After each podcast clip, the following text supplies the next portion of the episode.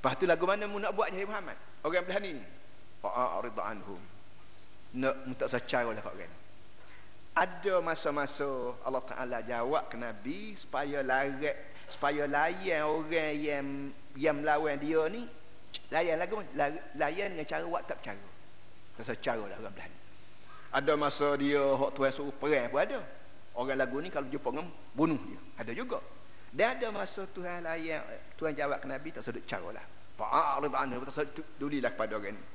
Wa'izhum di samping tak usah peduli tak usah kata apa wa'izhum hendaklah kamu nasihat pada mereka. Nasihat.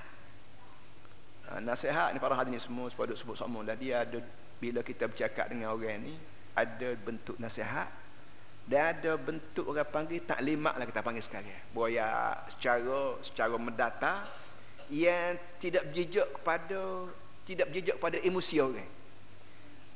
Nasihat ni makna satu perkataan sebab tu dia sebut belakang tu wa kullahum fi anfusihim qawlan baligha.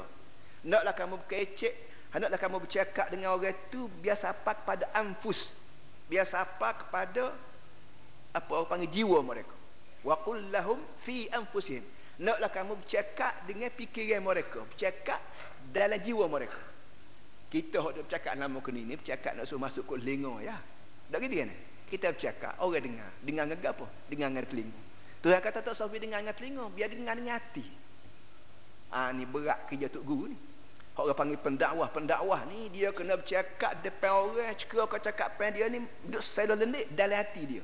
Tidak duk bolok dalam telinga ya ada kalau bolok dalam telinga dia dia nature tubik tapi bila duduk dalam hati biasanya payah nak tubik kerana barang itu bila bila sapa kepada hati orang akan terima dan orang akan sanggup mati. Ban mati-mati yang membela perjuangan dia dalam hati dia. Ha, ni benda ni terletaklah di atas apa nama panggil uh, usaha kita ataupun apa usaha kita kecempung dalam bidang ni. Kalau kita hanya mengajar kita tapi tapi kita tidak tidak tidak tidak tidak tidak beri nasihat tak pernah beri nasihat kepada orang. Kita baca dalam kitab ya payah para hadirin semua. Jadi di samping kita mengaji dan kita mengajar, kita juga kena turun kepada masyarakat, cakap dengan orang, cekera ke kalau cakap pen kita yang pertama nampak tak berjejak lagi, coba usaha supaya cakap pen kita yang kedua, yang ketiga, yang keempat tu akan masuk jejak nanti. Biar biar orang tu mengangguk apa Biar meruk, biar biar mengangguk. Itu Tuhan kata, wa qul lahum fi anfusihim. Hendaklah kamu bercakap dengan orang tu biar sapa kepada jiwa mereka. Qaulan baligha cakap perkataan yang balik. Baligha tu makna gitu juga. Balagha yang belum mana siapa perkataan yang balik perkataan yang siapa siapa maksud? Siapa maksud mana apa yang jejak tu lain ni barulah ada nasihat ada nasihat dan sebab itulah nasihat ni satu daripada contoh dia satu daripada unsur dia bahan mentah untuk nasihat ni ialah kita bawa ayat Quran. Kita bawa hadis. Kita bawa kisah-kisah Ni kisah-kisah ni jundum min junudillah. Katanya Imam Basri, Hasan Basri lah. Rahmatullah alaih. Dia kata, nasihat apa ni kisah. Kisah Nabi-Nabi. Kisah wali-wali. Kisah alim ulama. Kisah kisah-kisah orang pejuang-pejuang Islam ni. Kisah lagu ni merupakan jundum min junudillah. Sebagai bala tentera Allah Ta'ala. Sebagaimana sebagaimana kita nak melawan askar ni kita kena bawa bala tentera. Begitu juga nak lawan syaitan nak lawan syaitan, nak lawan nafsu ni kena bawa bala tentera cara dia. Dalam banyak-banyak cara bala tentera nak melawan nafsu ni ialah ayat, hadis dan kisah-kisah. Apa ni Allah Taala sebut apa? Wa kullan naqussu 'alayka min anba'ir rusul ma nuthabbitu bihi fu'adak. Wa kullan naqussu 'alayka min anba'ir rusul. Semua cerita-cerita rasul ni aku sebut balik kepadamu. Rasul Nabi Isa, Nabi Musa, Nabi itu, Nabi Musa, Nabi Ibrahim, Nabi bermacam-macam Nabi ini aku sebut balik padaku, padamu, Hai Muhammad. Ma nusabbitu bihi fu'adak. Cekera ke aku boleh kemah hati kamu. Jadi kisah ni merupakan unsur yang sangat penting untuk membolehkan cakapan kita tu menyerap masuk dalam hati orang. Kita orang-orang kita sebelah sini boleh kata kurang benar. Kita sini kalau ayat Quran banyak orang ingat. Hadis banyak orang ingat. Tapi kisah-kisah kurang.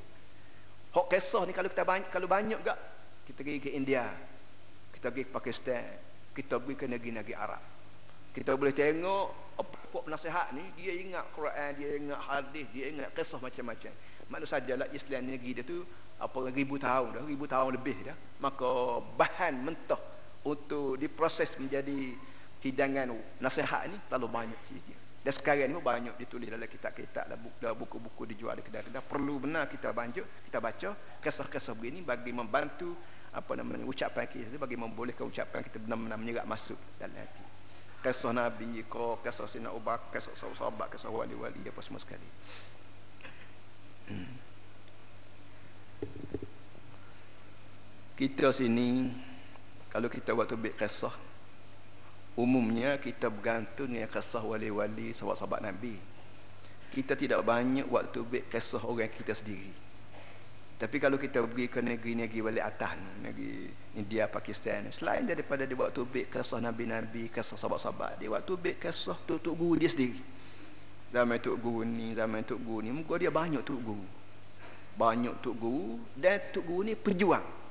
Tuk guru yang hidup ala qadar tapi dia berjuang sungguh-sungguh melawan nafsu, melawan syaitan, melawan orang yang tertentu dengan ucapan dia dengan tulisan dia berapa maka dia boleh buat tulis. Jadi dia waktu ambil kisah Nabi, lepas tu kisah sahabat, pakai seorang dia sendiri bagi memudahkan Islam tu menyerap masuk dalam hati pendengar.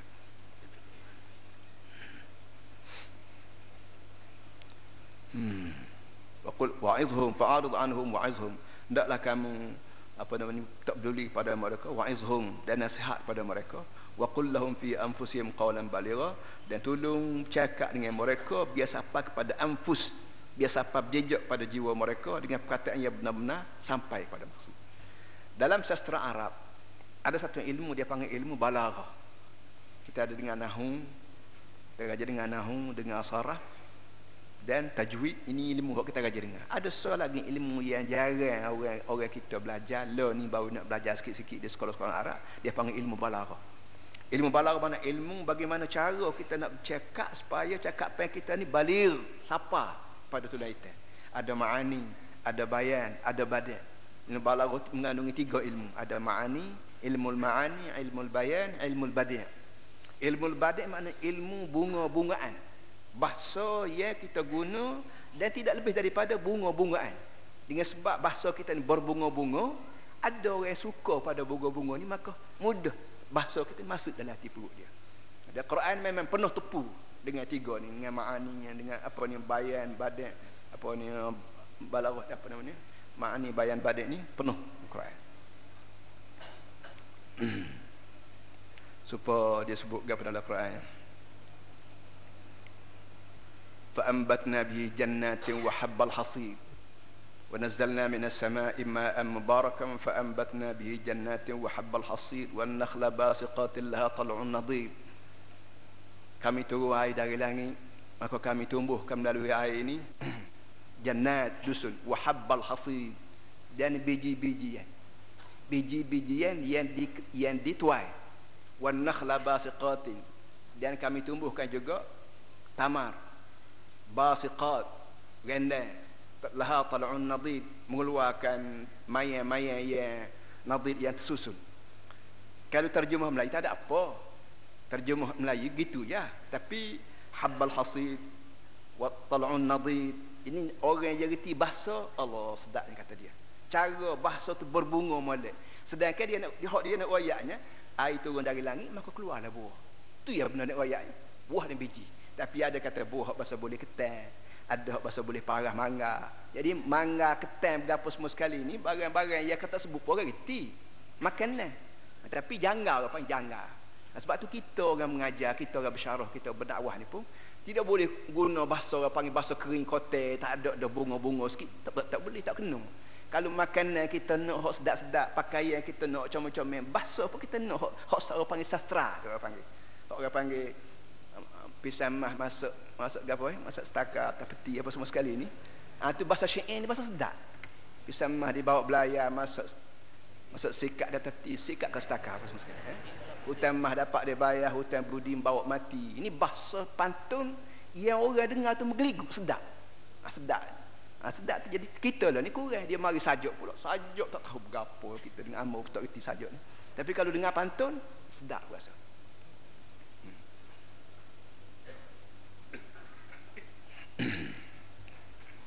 terbalik. Wa qul lahum wa ma arsalna min rasulin illa liyuta'a bi idznillah ambil situ baik. Bila bila Allah Taala sebut di ayat lepas bahawa ada manusia di samping dia Allah Taala beri pada dia ilmu pengetahuan ilmu pengetahuan agama. Dia buat tak betul juga. Dia bawa ke siapa kau pekak dia bersumpah dengan nabi. Dia bersumpah depan nabi dengan nama Allah benar nak memolekkan kesilapan dia. Benda yang dia buat tu benda silap tapi dia tahu dah benda ni benda silap maka dia nak tabrir. Dia nak justifikasi apa ni keburukan dia tu dengan bersumpah nama Taala. Artinya artinya orang ni anggap nabi ni sepatut guru biasa ya. Anggap nabi ni sepatut saing dia biasa. Sebagaimana kita bercakap dengan saing atau bila saing bercakap dengan kita ni kita nak percaya pun tak apa kita tak percaya pun tak apa moga saing boleh jadi orang ni dia anggap mu ni Muhammad. Walaupun mu ni rasul boleh jadi dia anggap mu ni nak saing biasa. Bila mu bercakap maka dia pun dengar. Lepas pada dengar tu dia berasa nak terima dia terima dia berasa nak tolak dia tolak. Kenapa? Kerana mu ni saing dia biasa. Betul ke begitu tu? Ha, sekarang Tuhan sebut wa ma arsalna min rasul illa liyuta'a bi idznillah tidak ada rasul di muka dunia yang kami pernah kirim kecuali so tugas tugas pada manusia yuta'a untuk ditaat tak ada nabi di muka dunia dia dia bercakap bercakap habis habis bercakap pakai senyap begitu je. Manusia tidak tidak tidak terima kesan dia tidak terima amanah dia tak ada. Tiap-tiap rasul yang aku kirim tujuannya ya liuta'a untuk ditaat mana mu jangan fikir saya rasul-rasul ni macam kawan kawan tak apalah. Dia bercakap depan apa saja pun nak terima terima mu kawan. Tak terima peduli apa. Saya ni buat guna kamu. Tetapi rasul tidak kawan rasul ni atas pada kawan atas pada kawan atas pada saing lagi. Kenapa? Kerana dia ni rasul. Apa arti rasul? Rasul ni utusan. Rasul ni orang yang aku kirim. Bagaimana kita kirim orang pergi jumpa dengan orang tu, maka orang tu bila dia terima orang ni dia, dia terima bukan terima orang tu, tak terima orang tu sebagai utusan.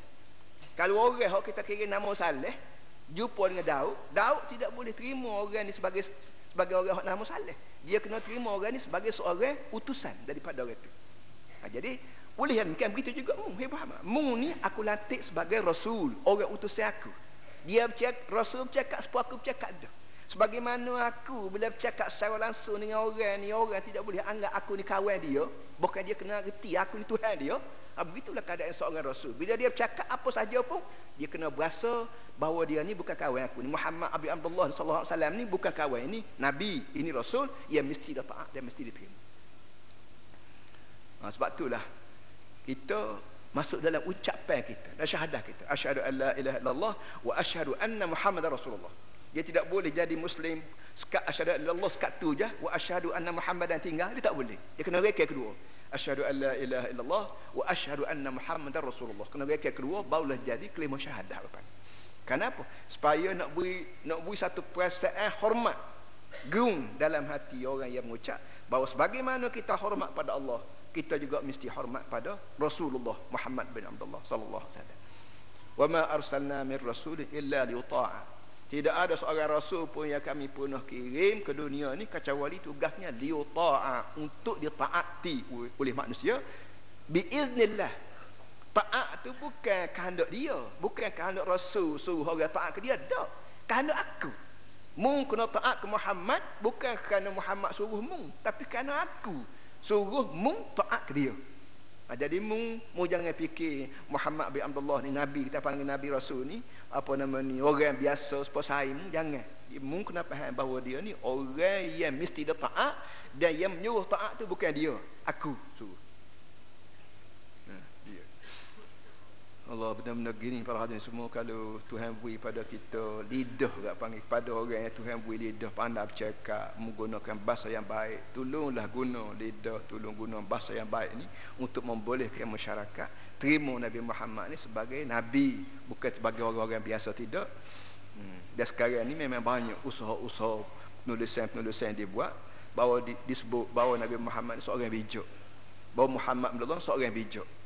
Lepas dia senara dia senara Nabi Muhammad ini adalah senara pemimpin-pemimpin dunia pemimpin dunia orang ni orang ni orang ni orang ni dan Muhammad bin Abdullah maksud dia ni dia nak letak Nabi Muhammad ni setara dengan orang-orang bijak di muka dunia Gandhi lah, George Washington lah, Abraham Lincoln lah, uh, Soekarno lah, Muhammad bin Abdullah lah. Ha, ni dia senara. Ni secara senyap-senyap kita baca buku, maka dengan sendiri tarah dan mutu Nabi Muhammad terkebawah daripada tarah Rasul, dia tarah Nabi. Sedangkan dia ni atas pada segala-gala orang. Ingat siapa kalau orang belah mana bijak sekalipun kalau blind dengan ajaran Nabi Muhammad bodoh lalu. Walaupun kita bubuh ada PhD, ABC apa semua sekali pun bubuh gigi lah. Tapi bila ucapan dia tulisan dia cakap dia blind Nabi Muhammad bodoh ni. Tak termasuk dalam senarai orang bijak. Para hadirin semua ayat sebelum pada ini Allah Ta'ala marah kepada satu kumpulan untuk guru jamiah itu yang kita panggil Yahudi Nasara. Kerana orang ini orang yang apa nama ni Allah Ta'ala beri pada mereka kitab. Taurat pun ada pada mereka Dan Injil pun ada pada mereka. Dengan keadaan orang ni faham kitab Taurat Injil Ataupun faham kitab turun dari langit Mereka masih lagi nak Yatahakamu ila Taurat Masih lagi suka patuh Kepada putusan yang dibuat oleh Taurat Taurat ni satu perkataan yang dulunya hanya digunakan dalam Quran tapi sekarang ni Alhamdulillah telah menjadi bahasa kita semacam bahasa hari-hari dah. Perkataan tahu sebagai kita semua tahu ambil pada perkataan ta ya ta. Rangkai asalnya ta ya ta maknanya sesat. Tarut asal tara makna sesat. Tarut maknanya orang yang sesat. Orang yang dia sendiri sesat dan membawa orang lain turut sesat sama. Yang pentingnya tidak turut syariat Allah Ta'ala. Mana-mana orang tidak turut syariat Allah Ta'ala semuanya disebut tagut baik orang ni ya walaupun kumpulan ini mengaku bahawa dia pandai faham kita Allah Ta'ala tapi masih lagi patuh dia tunduk kepada tagut itu hak Tuhan marah kepada ayat dulu ayat ni pula Tuhan sambung lagi perangai orang ni. Nak tahu orang ni walaupun dia ni reti agama nak tahu dia ni apa nama ni turut ke tidak dengan agama cuba ajak dia sekali supaya dia ni belajar Quran ataupun belajar hadis. Ta'alu illa ma anzalallahu ila rasul. Wa idza qila lahum bila ada ajakan bila ada bila disebut pada mereka ataupun bila bila di, mereka diajak untuk terima ma anzalallah untuk terima kandungan yang diturun oleh Allah yang kita panggil ni Quran. Wa ila rasul. Dan juga kalau kita ajak mereka jumpa dengan rasul ataupun lah ni kita panggil balik kepada sunnah Nabi sallallahu alaihi wasallam ketika tu ra'aital munafiqin yasudduna anka sududa. Ketika tu mu boleh tengok orang-orang tertentu akan menyekat orang agama supaya orang agama tidak mendekati kamu. Sududan. Sududan nama bermakna sungguh-sungguh. Sududan ni dari segi mengaji nahunya dia panggil maf'ul matlaq masdar. Kaedah orang Arab ni bila dia ulang satu perkataan itu dua kali maka dia panggil masdar taukid. Maf'ul matlaq di taukid jadi kita bermaknanya yasudduna anka sududa orang ni akan menyekat denganmu apa ni sungguh-sungguh. Kalau terjemah cara tua agak dia panggil akan menyekat, mereka itu akan menyekat kamu sebagai menyekat. Itu terjemah lama cara zaman petani dulu. Kita bermaknanya mereka itu akan menyekat menyekat manusia. Yasudduna anka yasudduna fi'il madhi apa fi'il mudhari majhul apa namanya? Fi'il mudhari mutaaddi sepatutnya ada maf'ul lagi. Tapi dia buat maf'ul lil umum. Yasudduna nas maknanya yasudduna nas anka sududan. Orang ni akan sekat orang agama jangan berjadi orang agama ni mendekatimu dan dia sekat ni sekat sungguh-sungguh dengan bermacam cara dengan bermacam usaha.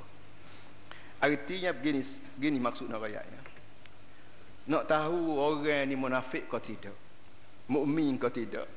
Banyak cara boleh kita test boleh kita boleh kita apa? Boleh kita coba.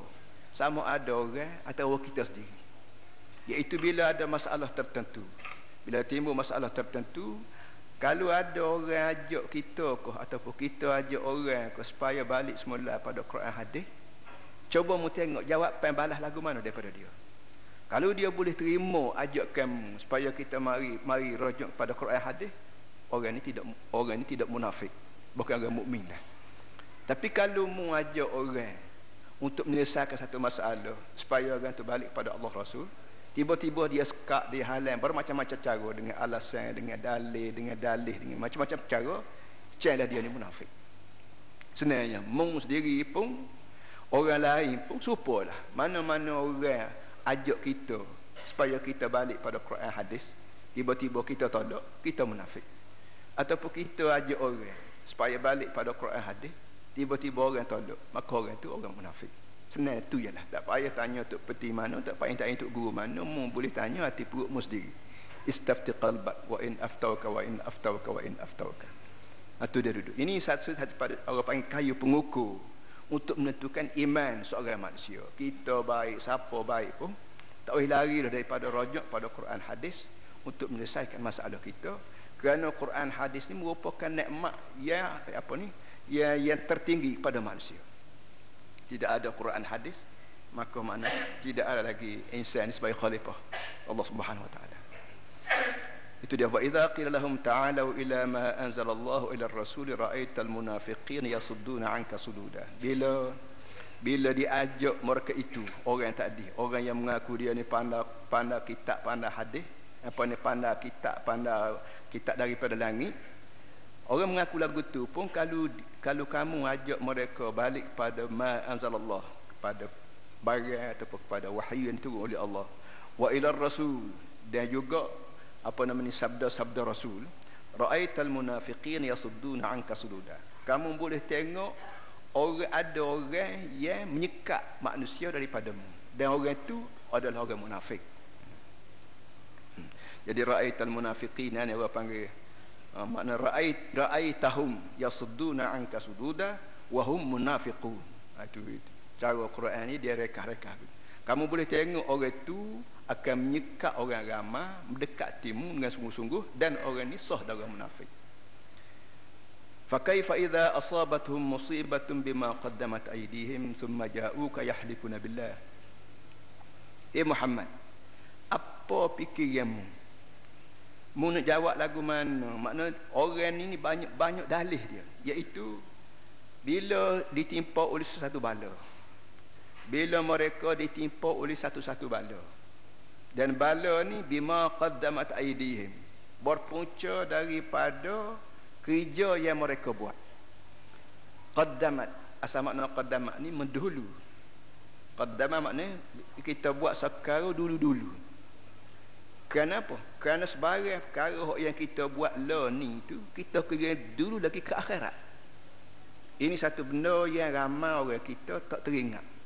Bahkan kepada orang yang tidak mengaji agama dia tidak tahu langsung bahawa sebarang kerja dan aktiviti manusia di muka dunia ni bagi orang yang tak mengaji agama dia dia suka hilang gitu ya. Bila polis pun tak takak, bila orang tu bila orang pun tak tak up, bila orang tidak buat isi pakai senyap gitu. Itu kebanyakan orang kita mikir. Tapi dari segi agama, dari segi Allah Ta'ala, dari segi melaikatnya, dia tidak kira lagu tu. Dia kira semua segala kerja kita buat. Baik kerja dengan mulut, orang panggil bercakap. Baik kerja dengan tangan, orang panggil jamuh, buat tu pakoh, buat ni tulis, buat tu apa semua sekali. Baik kerja kaki, orang panggil hunggar sana, hunggar. Ini semua-semua ni kerja ni, bila habis saja kita kerja, melekak yang jaga kita ni bubuh dalam karun dia, dia naik petang. Ini benda yang sains tak reti, teknologi pun tak reti benda ini. Kerana barang ini luar daripada kemampuan otak manusia mikir. Sebab tu benda-benda gini ni, selalu Allah Ta'ala guna kelimah qaddamat. Ya ayuhalladzina amanu taqullah wal tanzur nafsum ma qaddamat li ghad. Supaya ayat ni juga. Hei manusia nak takwa pada Allah dan tiap-tiap orang kena perhati benda apa yang dia telah kira awal-awal lagi untuk hidup dia hari esok. Hari esok maksud hari kiamat. Walaupun kiamat nanti dah esok lagi, hari lambat lagi, tapi dengan sebab kiamat ni orang panggil terpaksa apa ni mesti mari. Kali itu ketah kerja telah siap dah oleh Allah Taala buat dah. Dalam ketah kerja dia ujung dunia ni ada dunia lain namanya akhirat. Maka sebarang kerja yang kamu buat manusia yang kamu buat di muka dunia ni mu cakap, mu fikir, mu dengar, mu kata, mu tulis, mu makan, mu minum, mu apa saja pun semua ni dengan secara mu tidak sedar bagian ini telah dibawa oleh malaikat dipungut oleh malaikat masuklah karung dia dan dia kirim pada Allah Taala. Ya ta'aqabuna fikum malaikatun bil lail wa malaikatun bin nahar satu soal lagi. Tiap-tiap hari ni tiap-tiap hari tiap-tiap hari tiap-tiap malam ada malaikat jaga kita. Bukan kata setengahnya tiap-tiap bulu romo ada malaikat jaga. Malaikat ni di pagi turun. Hok dia jaga hok hok malaikat hok jaga siang hari turun balik pagi. Duduk duduk jaga kita tiap-tiap minit tiap-tiap second. Sampai waktu petang habis duty dia dia naik. Dia naik tu bukan naik saja nak naik bawa orang karung dengan gunung segala apa segala kita buat di sombak-sombak tu buat naik ke langit. Sipan di sana. Di akhirat kelak bagian ni tubik balik. Wa wudi'al kitabu fataral mujrimina mushfiqina mimma fi. Bagian tu tubik balik. Bila tubik balik ketika tu kita hok yang buat benda tak molek ni tahun lalu dah. Geligu ketagunyuk dah ha, itu qaddamat. Jadi qaddamat maknanya benda yang kita buat ni kita kirim ke akhirat. Tak ada siapa dia boleh sekat tengah jalan tak ada siapa dia boleh ropok sama tengah jalan tak, tidak boleh. Kecuali kita bertobat. Bila kita bertobat hari ini malaikat bawa naik tobat kita tu. Bila Tuhan terima taubat kita maka segala-gala apa yang hak kita buat dalam depan dihapus semua.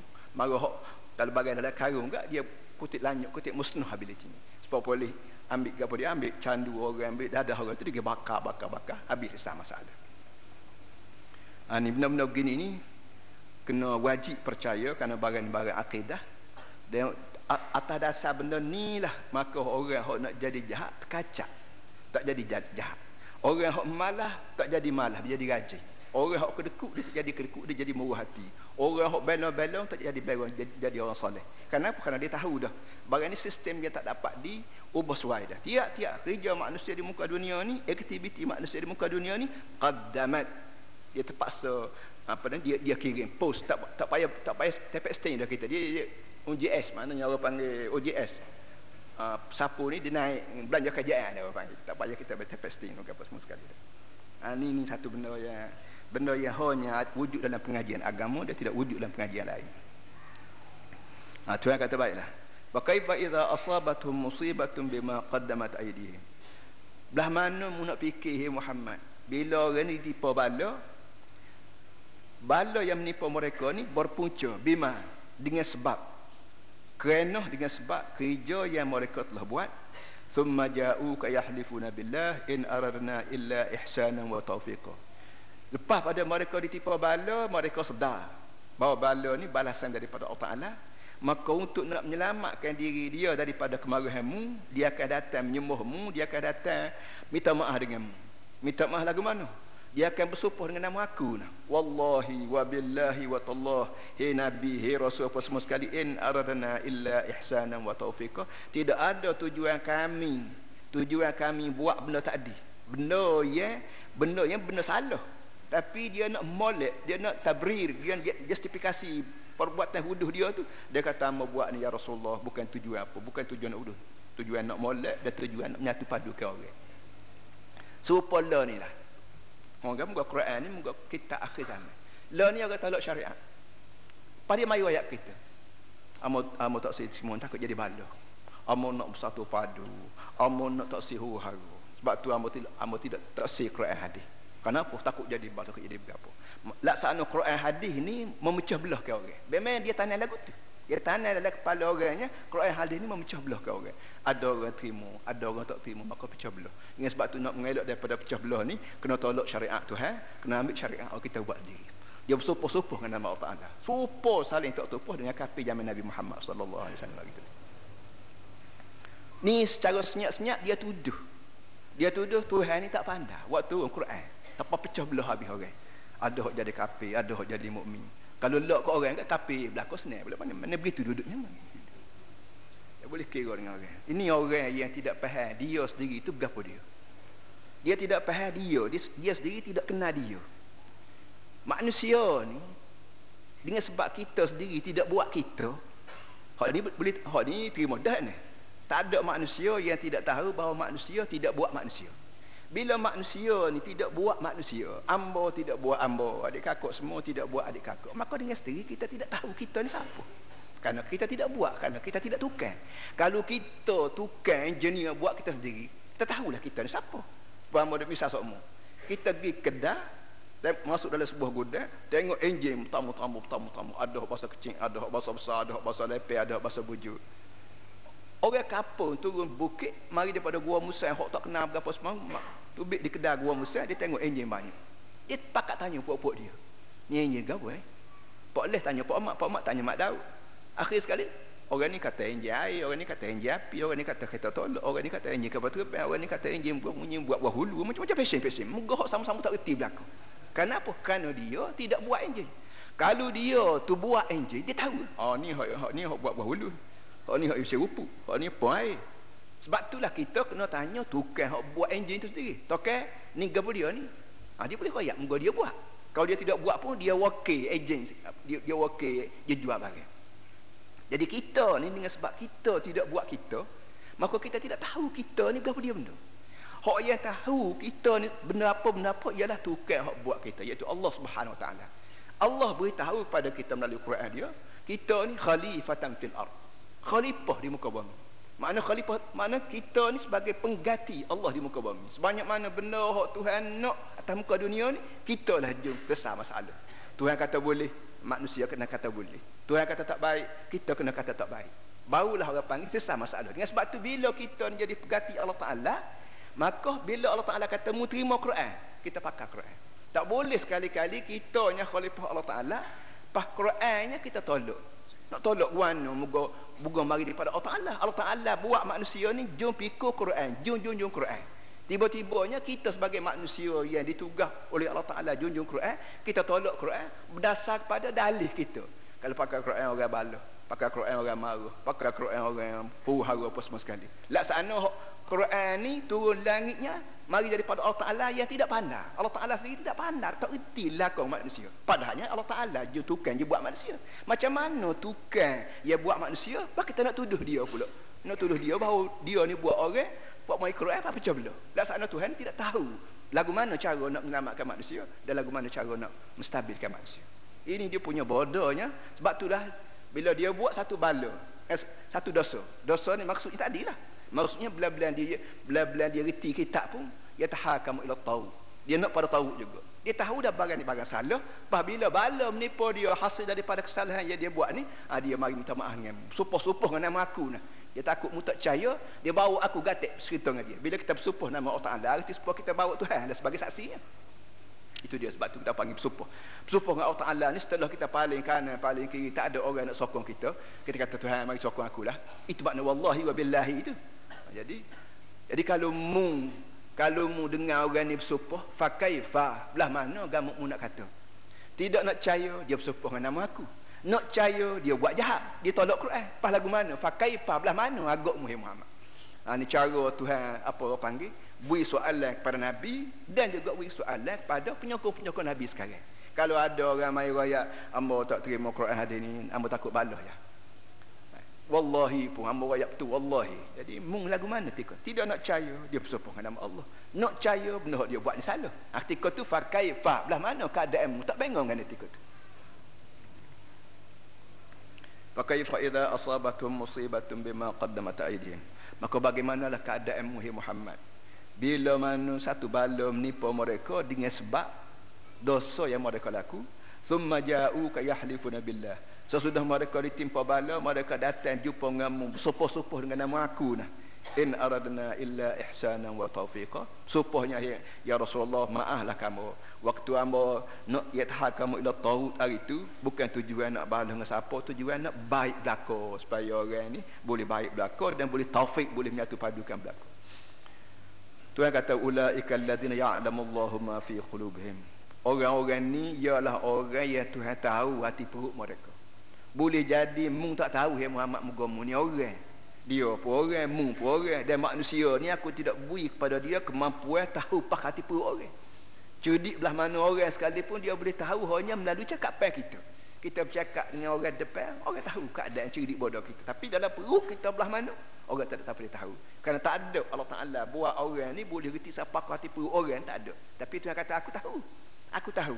Bila aku tahu ha, maka kamu kena beringatlah sikit. Jangan jangan dengar jangan mudah percaya ikut sebarang orang yang yang cakap denganmu serupa dengan nama aku lalu jangan